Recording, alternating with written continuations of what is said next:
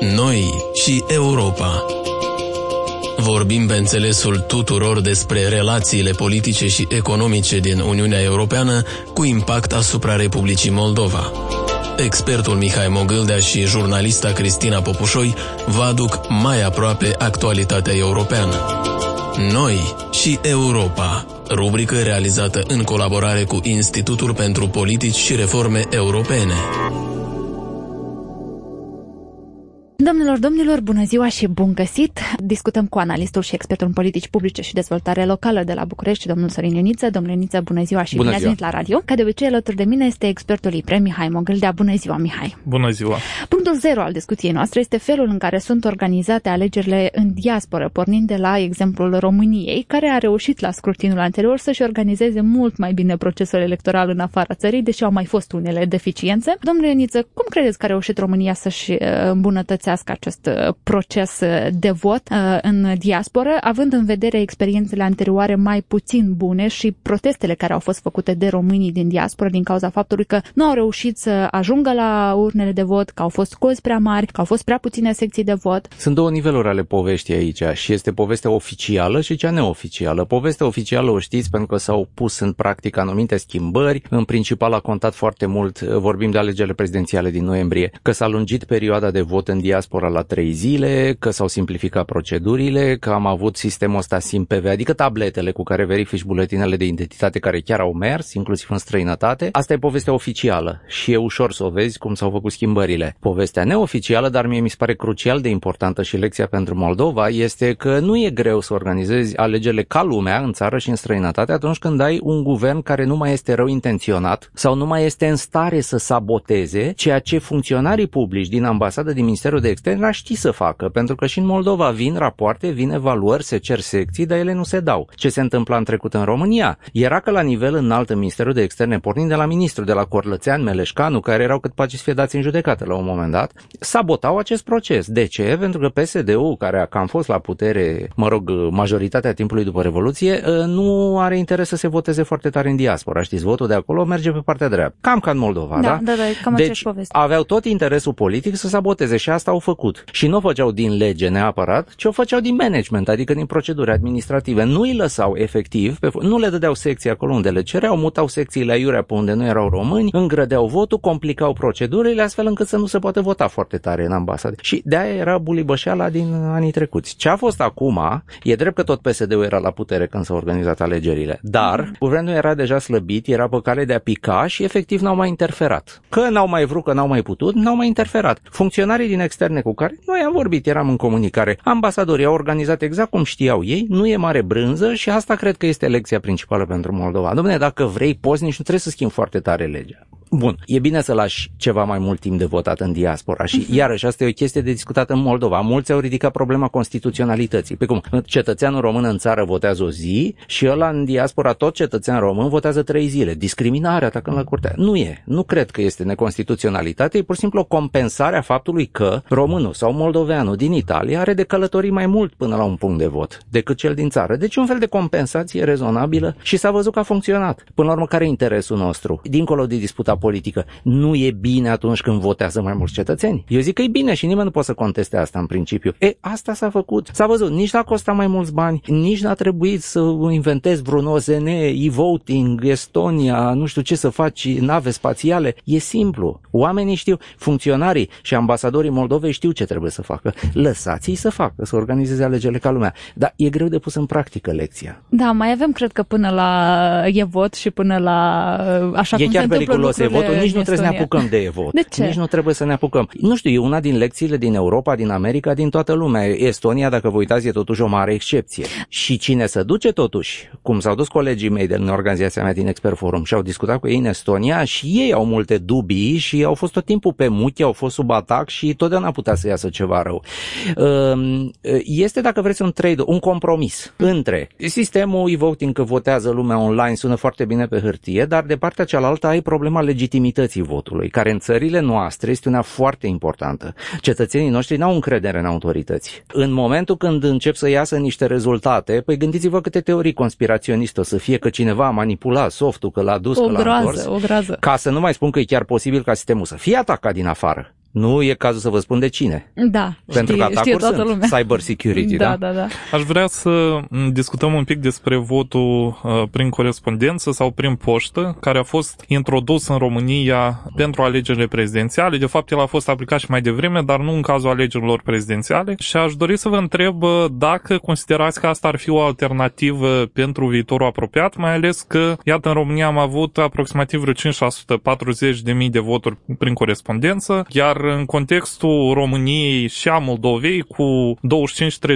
25-30% din populație plecată în afara țării, e nevoie să asigurăm o participare cât mai mare a diasporei. Deci, este votul prin corespondență o alternativă? Nu e o alternativă, cred că este ce- ceva necesar, dar nu suficient. E departe de a fi suficient. Uitați-vă la ce s-a întâmplat în România la, în noiembrie, la alegerile prezidențiale. În diaspora au votat 900 și ceva de mii, deci aproape un milion, de unde înainte în diaspora se vota 3-400 de mii în cele mai bune momente. Practic s-a dublat. S-a dublat participarea. Să zic, ce, au venit 4-500 de mii în plus care nu veniseră niciodată la vot. Din ăștia, numai 40 de mii au fost votul prin corespondență. Deci 10% din cei care au apărut în plus au fost votul prin corespondență. El trebuie făcut. Este un sistem de vot clasic, prin poștă, este ceea ce practică țările europene, occidentale, America, Canada de mulți. Deci ăsta e sistemul clasic al lor pentru diaspora. Numai noi, ăștia mai săraci din Est și cu diaspora mare și Turcia mai face secții de astea, închiriază în Germania, săl de sport, nu știu ce. În rest toți, Italia, Spania, numai în ambasadă votezi. Dacă ești italian în România, ori vii la București la ambasadă, la consulat sau pe unde mai sunt. Dar atât. N-ați văzut aici că Italia sau Germania închiriază spații, fac secții în țară. Nu se întâmplă așa ceva. Deci, în vest e mai restrictiv decât facem noi. Și e de înțeles din motive istorice, politice. Noi avem altă diaspora, altă sensibilitate. Noi trebuie să lărgim participarea. Ei n-au preocupări de genul ăsta. Și atunci iau două feluri. Țări, Franța, Germania, ăștia. Deci, ori vii acasă și votezi unde aveai tu domiciliu și de așa aici, în Marea Britanie, te decade după 15 ani. Pierzi dreptul de vot dacă nu te-ai întors. Ori, acolo unde ești tu plecat în străinătate, te duci la ambasada ta și votezi. Nu te duci, ai, te duci pe cheltuiala ta, dacă țara e mare, vii, nu știu, o mie de kilometri. Și au avut totdeauna votul ăsta prin poștă, care e un vot clasic, nu e simplu de organizat. Discutam zilele cu trecute cu cei de la autoritatea electorală românească, au apărut o grămadă de probleme de management, nici nu te-ai gândit cu votul din Germania, plicurile. Deci, cum faci? Pui un plic în plic. Sunt două plicuri, unul între altul, care îl trimis din România. În Danemarca, pur și simplu, poșta daneză, am auzit că acolo cutiile sunt mici de scrisori, pur și simplu le-au îngrămădit așa cu călcâiul și s-au rupt plicurile și în principiu asta nu trebuia să întâmplă. Plicurile deteriorate nu mai voi să votezi Da, cu da, ele. da.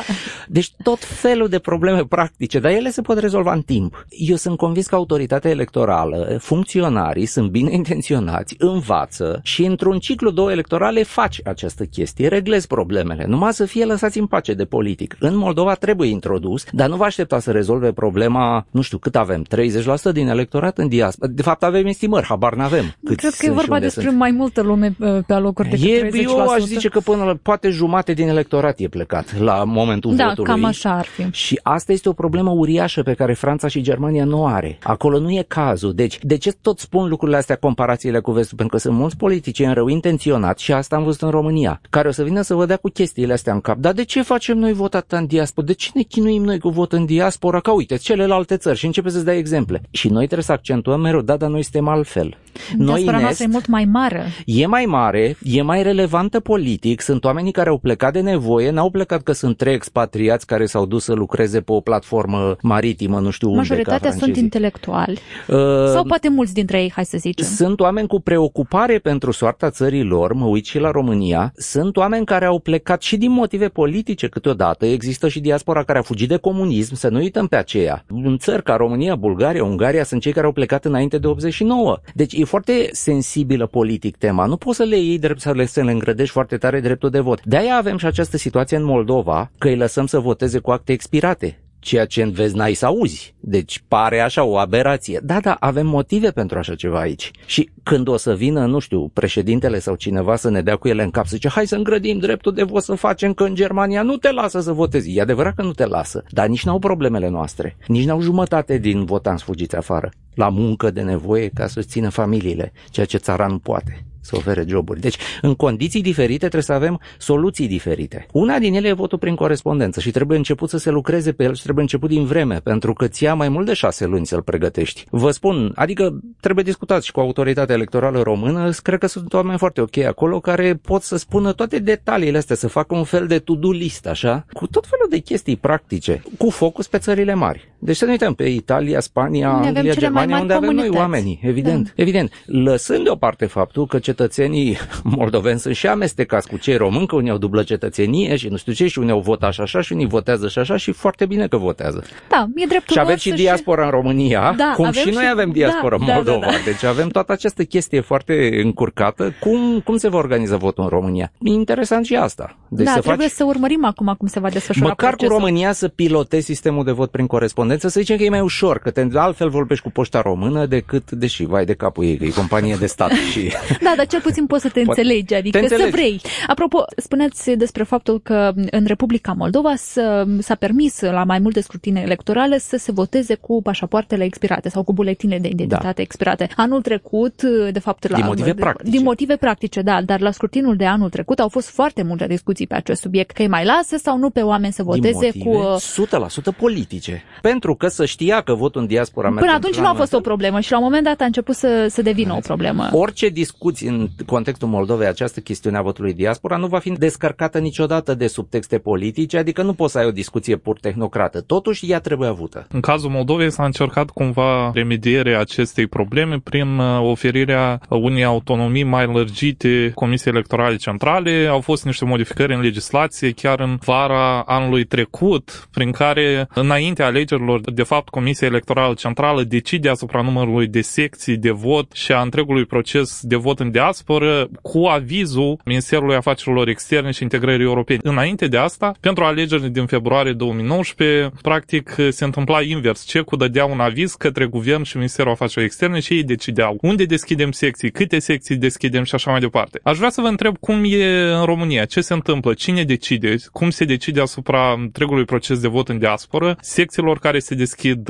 numărului de zile în care se votează. Aș zice, dar nu sunt 100% sigur, că guvernul are decizia finală la noi, la Ministerul de Externe MBC, unde se deschide. Problema este următoarea, și în România și în Moldova. Până la urmă discutăm o ficțiune că la dumneavoastră ați mutat răspundere de la minister la Comisia Electorală, păi și crede cineva că ea sunt, adică hai să fim serioși. Dacă ar fi o autoritate cu adevărat independentă și profesionistă, n-am avea o problemă, dar noi știm că în Moldova așa ceva nu s-a întâmplat, din păcate, și că toți au fost sub papuc. Și asta este marea problemă. Ne mai juc... Ce facem? Ne jucăm păpușele? Că mutăm răspundere? O să mai... Asta e ca justiția, știi? O faci independentă pe hârtie, dar n-ai reușit să-i faci independenți pe oamenii dinăuntru, așa, și atunci ei vor asculta instrucțiuni pe telefon telefon. Actual, Asta e problema. Actuala componență a Comisiei Electorale Centrale, care a fost votată în vara anului trecut, e puțin mai colorată față Știu, de cum e era un pic înainte. mai echilibrată. Da, e un da, pic mai exact. echilibrată. Hai să vedem cum funcționează. Deci e o premiză bună că ei decid acum. Hai să vedem, deschid mai multe secții, pentru că mie mi se pare că argumentul bugetar nu ține. Adică nu te costă atât de mult, chiar o țară ca Moldova, să ai nu 140 de secții, dar 240. Domne, nu te costă atât de mult. Se pot face aranjamente dacă încep de acum, dar oricum trebuie să le faci prin externe. Trebuie să dai multă libertate ambasadorilor și consulilor să negocieze aranjamente locale, cum s-a făcut la noi. Deci acolo mai închiriezi un spațiu, mai faci nu știu ce, asta numai țară cu țară poți să o faci. Deci ambasadorul să, să ducă aceste negocieri, pentru că mai diferă și legile în diverse țări. Ce s-a mai făcut iarăși valoros la noi, ați văzut, e chestia aia cu perimetru. Există legea care zice că la 9 să închid urnele sau la cât să închid. Mai prelungești două ore după. Dar acum câțiva ani, nici alea două ore n-au fost suficiente și rămânea lumea pe afară și a apărut scandal, apărea jandarmeria, ați văzut cum s-a întâmplat prin Italia. Bun, ce poți să faci? Definești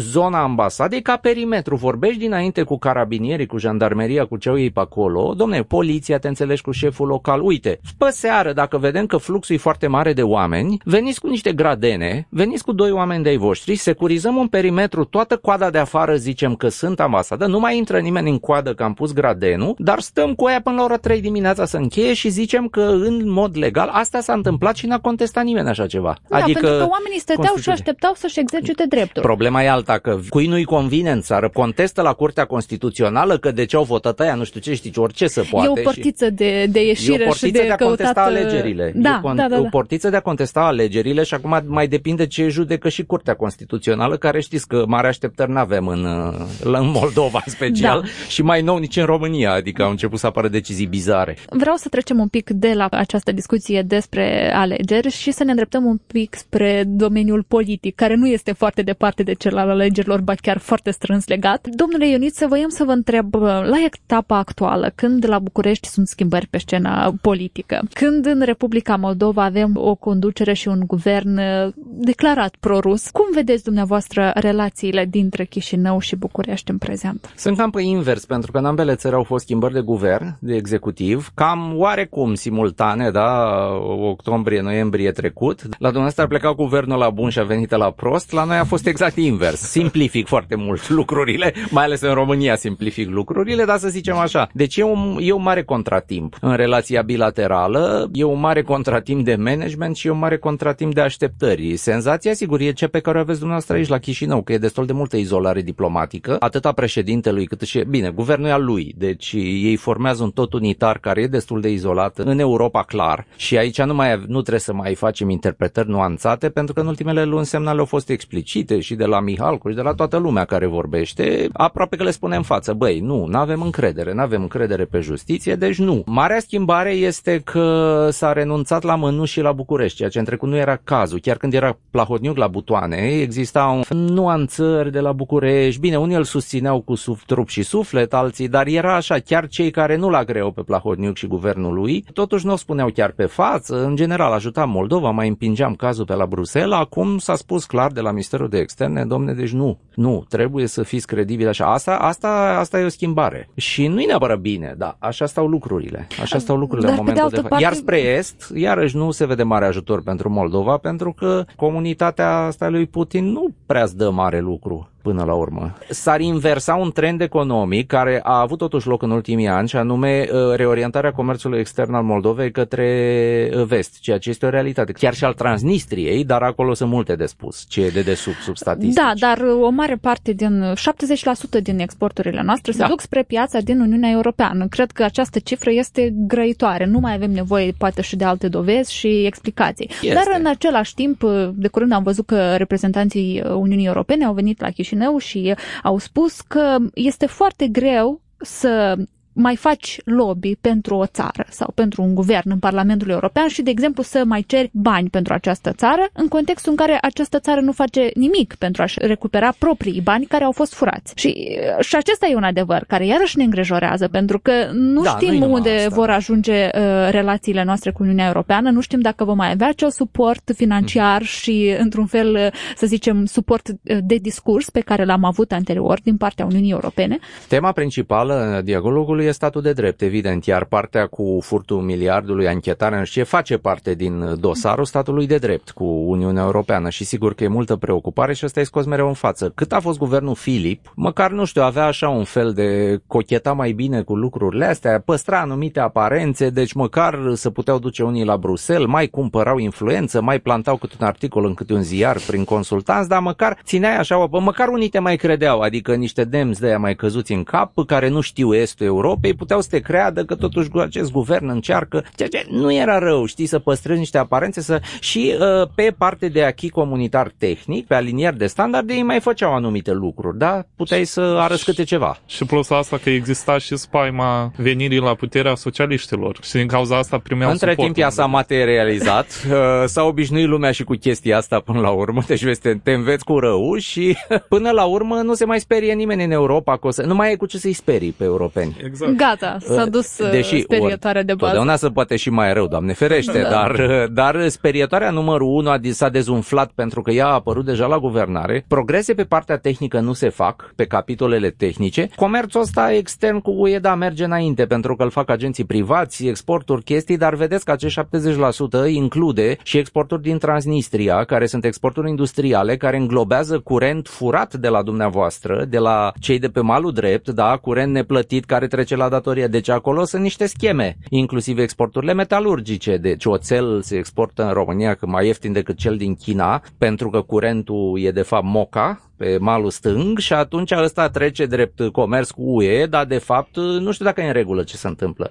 Pentru că cine pierde? Pierde cetățeanul moldovean contribuabil din partea asta a Nistrului, pentru că va trebui să acopere această datorie, gazul neplătit la Gazprom, care se tot acumulează. Iar europenii de multe ori nu se uită la statistica aia, uite ce frumos crește comerțul cu UE al uh, Moldovei. Da, da, o parte din ele sănătos, o parte are mici problemuțe. Cam obscur așa. Da, și ar trebui să vedem ce este acolo. Dar măcar asta merge în direcția A. În rest este cam impresie de stagnare pe celelalte capitole și în special pe statul de drept și pe independența justiției, ce să mai vorbim. Da? Deci europenii vor să vadă chestia asta. Noroc că îi mai ține ocupați Polonia, îi mai ține Ungaria, că și în Polonia e mega scandal cu, Cu justiția, atacurile la da, da, da. justiție. Da, da, da. Și ea sunt în prima linie, ați văzut că și acum Da. ai noștri. Cioloș, care e șeful grupului Renew, acum vrea să repună pe agenda tema Polonia, Ungaria, să restartăm niște proceduri împotriva lor, chestii de genul ăsta. Deci cumva Moldova are noroc că intră la... pa- Mai sunt și alți băieți răi prin zonă cu... Și mai serioși mult mai decât mari, Republica mult, Moldova. Mult mai, nu, serios nu sunt, doar că sunt foarte mari, adică comparativ cu Polonia da, înseamnă la nivel ceva, de e o miză. teritorial e Polonia mult mai e mare. miză, altfel, Doamne ferește, pentru că ar zice ăia gata, de mâine încheiem tot, tragem ștecherul din pliză și nu mai vrem să auzim de Moldova. Oamenii se întreabă și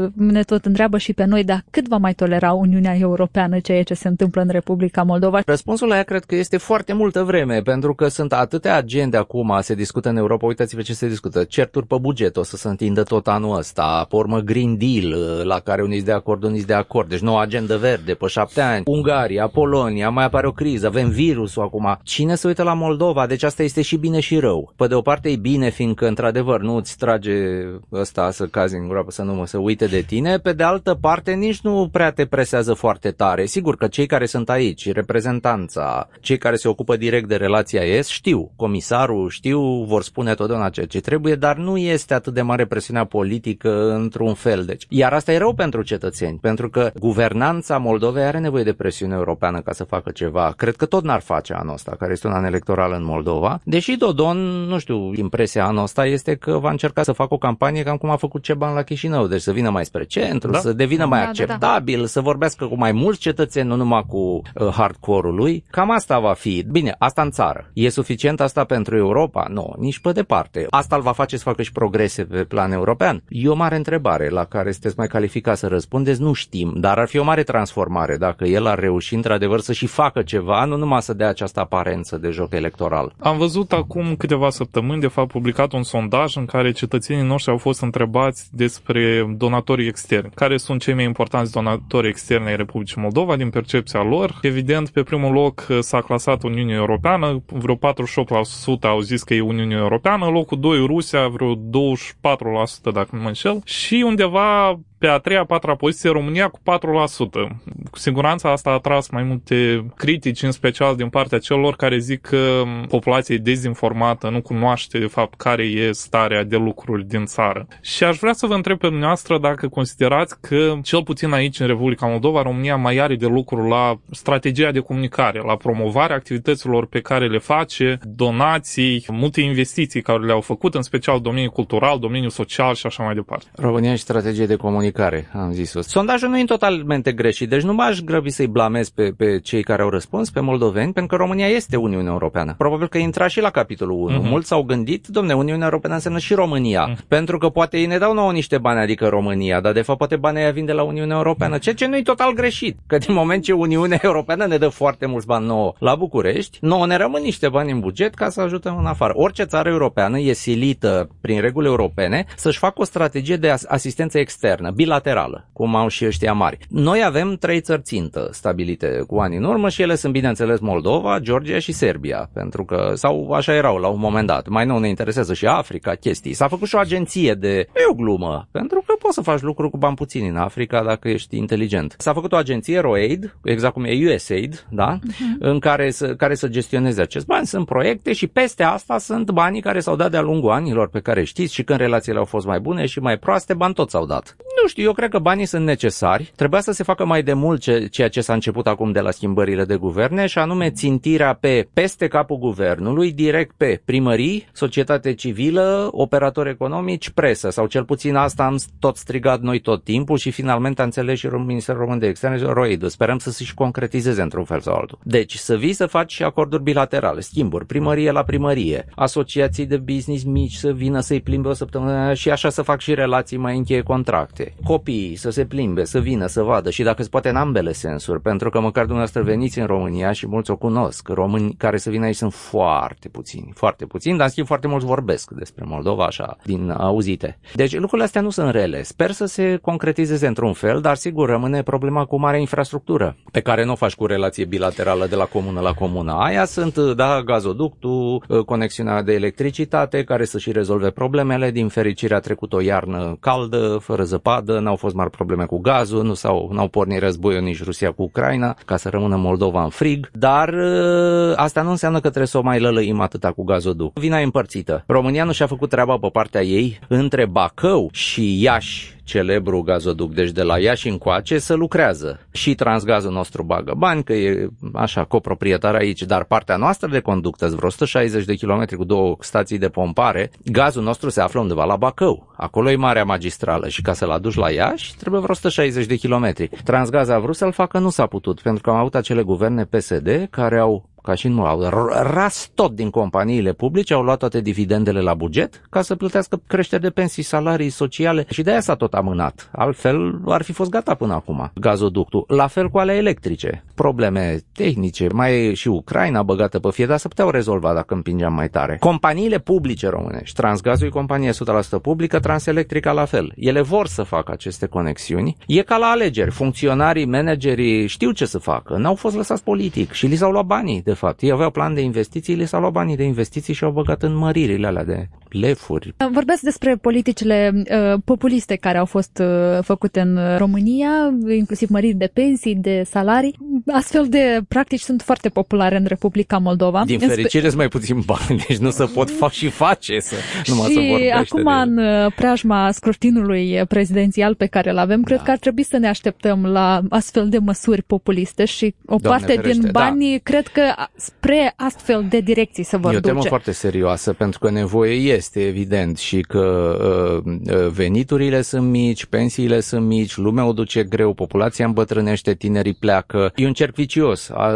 De pe măsură ce crezi nevoile, scade posibilitatea de le finanța pentru că îți pleacă uh, populația de vârstă activă și asta este o dramă, deci cercul ăsta vicios trebuie rupt. La fel este și la noi, doar că magnitudinea e un pic mai mică pentru că țara e un pic mai mare și atâta tot. Și proporțional a plecat mai puțină lume, dar trendul este același. La noi criza abia vine, pentru că, după cum știți, fostul guvern a lăsat moștenire o creștere de pensii generală de 40%, care intră în vigoare în septembrie. Ea este legislată și a fost amânată pentru septembrie. Nu se mai poate amâna că și noi avem alegeri în toamnă, simultane, exact. numai că noi avem parlamentare, nu avem prezidențiale. Deci tot campanie va fi în toamnă. Nu există nimeni care să poată amâna sau să vină să zică nu mai dăm o mărire de pensii. Dar 40% pensii generale la toată lumea, asta va ruina bugetul. De unde Deja acum s-au găsit deficite ascunse când a plecat uh, guvernul Viorica Dăncilă. Buget, uh, deficitul era progne, ei pretindeau că la 3%, care e limita aia UE, 2,99,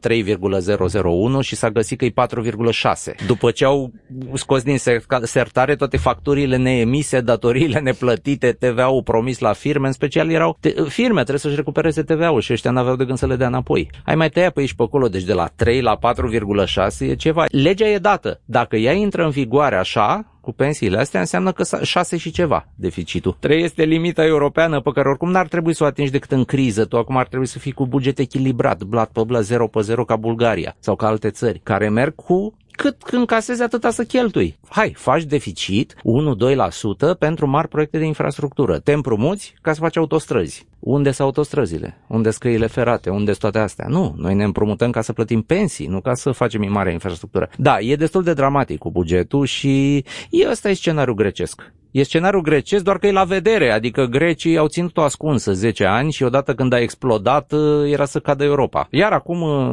ministrul de nou ministru de finanțe și propus pe ca premier, deci da, se aveți mari, da. schimbări la, da, la București. Da, la ce vă așteptați, apropo, după... O lungă bătălie politică, pentru că e clar că cei din actuala opoziție, adică PSD al de domnul Ponta cu frații lui de pe aici, nu au interes să meargă în anticipate pentru că își pierd locurile în Parlament uh, și atunci vor bloca asta în tot felul de moduri, cum au și făcut-o, deci nu atâta vot în contra unor guverne, pentru că asta te duce până la urmă către. Dar uh, ne dând un vot, deci prin non-acțiune parlamentară, ceea ce Parlamentul poate să facă. Prin comisii și să prelungească practic Sau să nu vină la procesul. vot, cum au făcut, uh, cum au făcut deja săptămâna uh-huh. trecută. Deci tu vrei să investești guvernul, ei nu se prezintă, fiindcă sunt foarte mulți, nu faci quorum, deci chestia aia nu se pune. Nu se pune ca vot contra. E nimic. Ori tu ești obligat de Constituție să ai două voturi contra. Dar nu ajungi să le dai pentru că te blochează opoziția la orice fel de vot.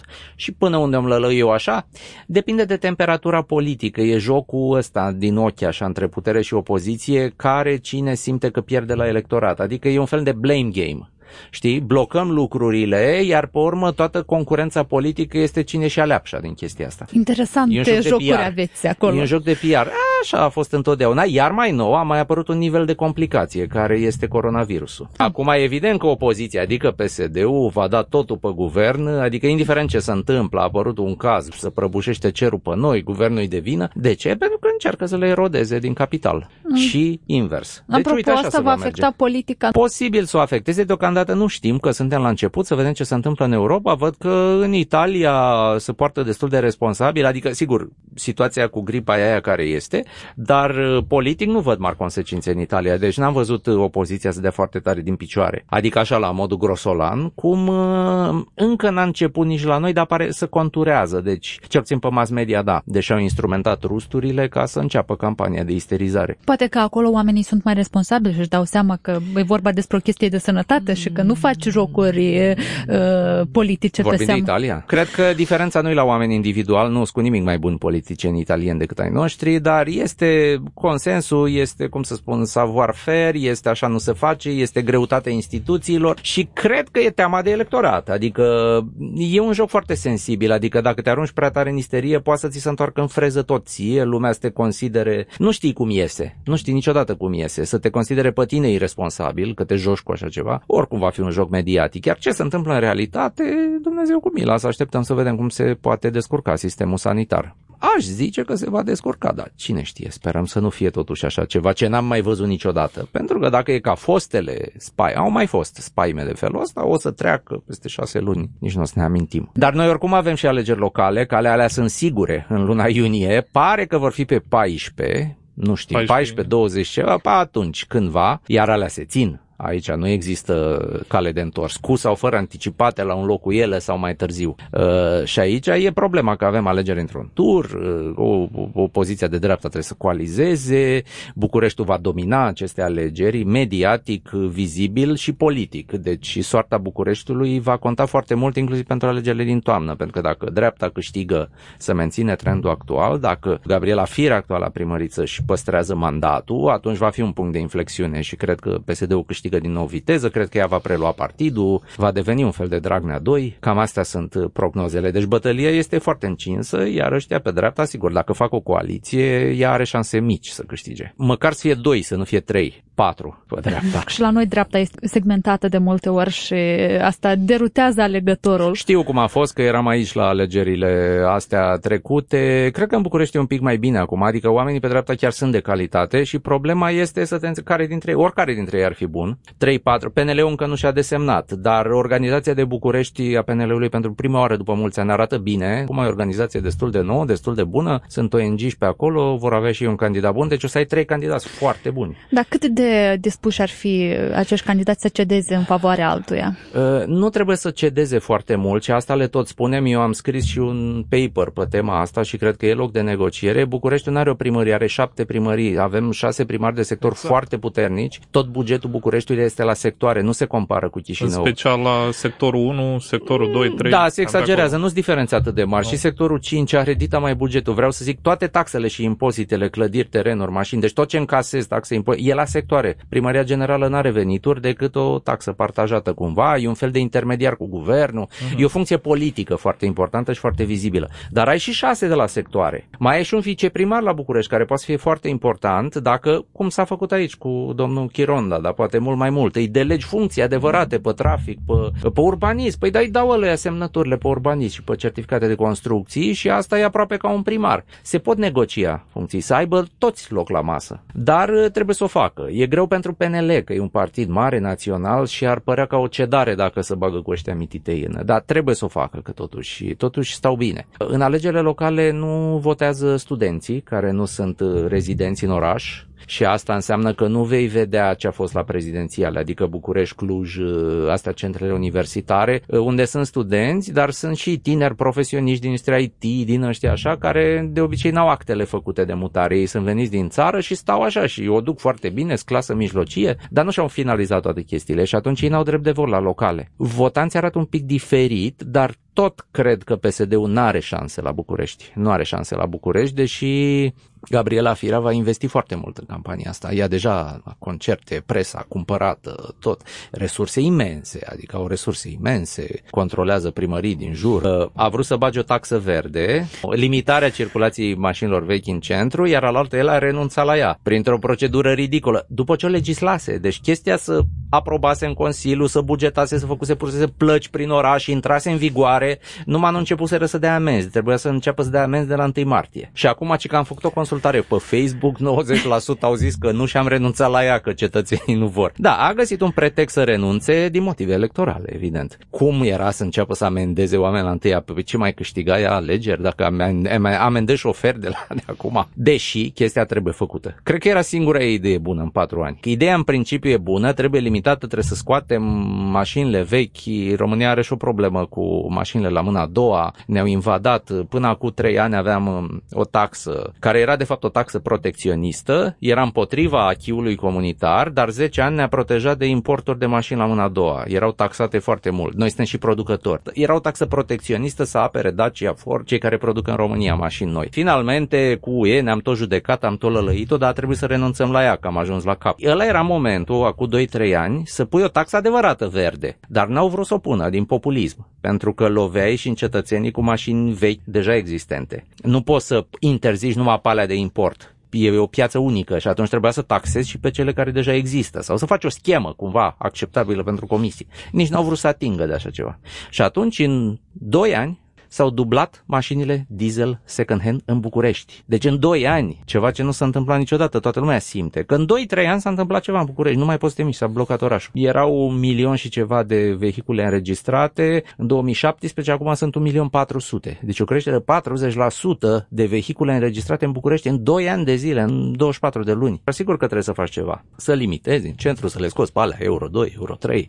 Suntem și, adică e absolut legitim să te ocupi de chestia asta într-un fel mai agresiv și cred că oricare din cei care sunt acum pe listă pe dreapta o vor face. Și au și spus, băi, o să super lumea un an, doi, trei, dar finalmente altfel nu se poate. Dar tot e spre da, binele e, oamenilor. Ca la, marele, ca la marile lucrări, da? ca să înlocuiești canalizarea, să, da, trebuie să sapi orașul un an, doi, trei, cinci, șapte, zece și înlocuiești, toată lumea te înjură cât sunt șantiere și pe urmă rezolvi. Cum a făcut Băsescu atunci când a fost în primul mandat de primar. Uh, n-ai cum. Dar de-aia trebuie să fii lider, explici, explici, toți te înjură, tu tot explici, până la urmă treci hopul. La fel trebuie făcut și cu problema de trafic în București. Cred că un viceprimar pe probleme de trafic, de mobilitate urbană adică să incluzi și pietonalizări, piste de biciclete, transport alternativ, toate chestia asta, așa trebuie făcut. Preluarea metroului la capitală, suntem singura capitală din UE la care metrou ține de Ministerul Transporturilor, de guvern. Nu există o altă capitală unde metrou să nu fie măcar parțial la primărie, deci tu n-ai un, n-ai niciun instrument pe el. Ei de fapt sunt ca cfr așa fac ce vor ei, și, dar e în oraș, e parte din transportul public. Nu te poți coordona cu ei. Nu avem un sistem unic de cartelă de plătit ceea ce alte capitale au. Nu poți să faci de-astea etichete săptămânale. Rămâne să vedem cum se vor descurca bine, uh, Republica vedeți, Moldova și să România nu dispere, la Să nu la dispere alegeri. moldovenii prea tare, să vadă că, mă rog, și alții, și alții se administrează prost, nu numai Chișinău. Da, dar oricum am vrea niște, niște exemple Un bune. metrou. Rămâne să vedem cum se vor descurca România și Republica Moldova da. la următoarele scrutine, da, și să vedem dacă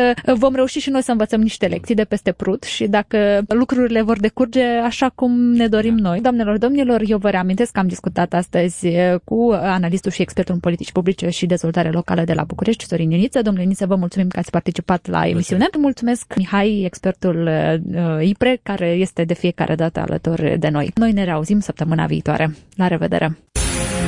Ați ascultat Alternativa Europeană la Radio România Chișinău. Informații, comentarii, analize și interviuri de actualitate despre perspectivele europene ale Republicii Moldova.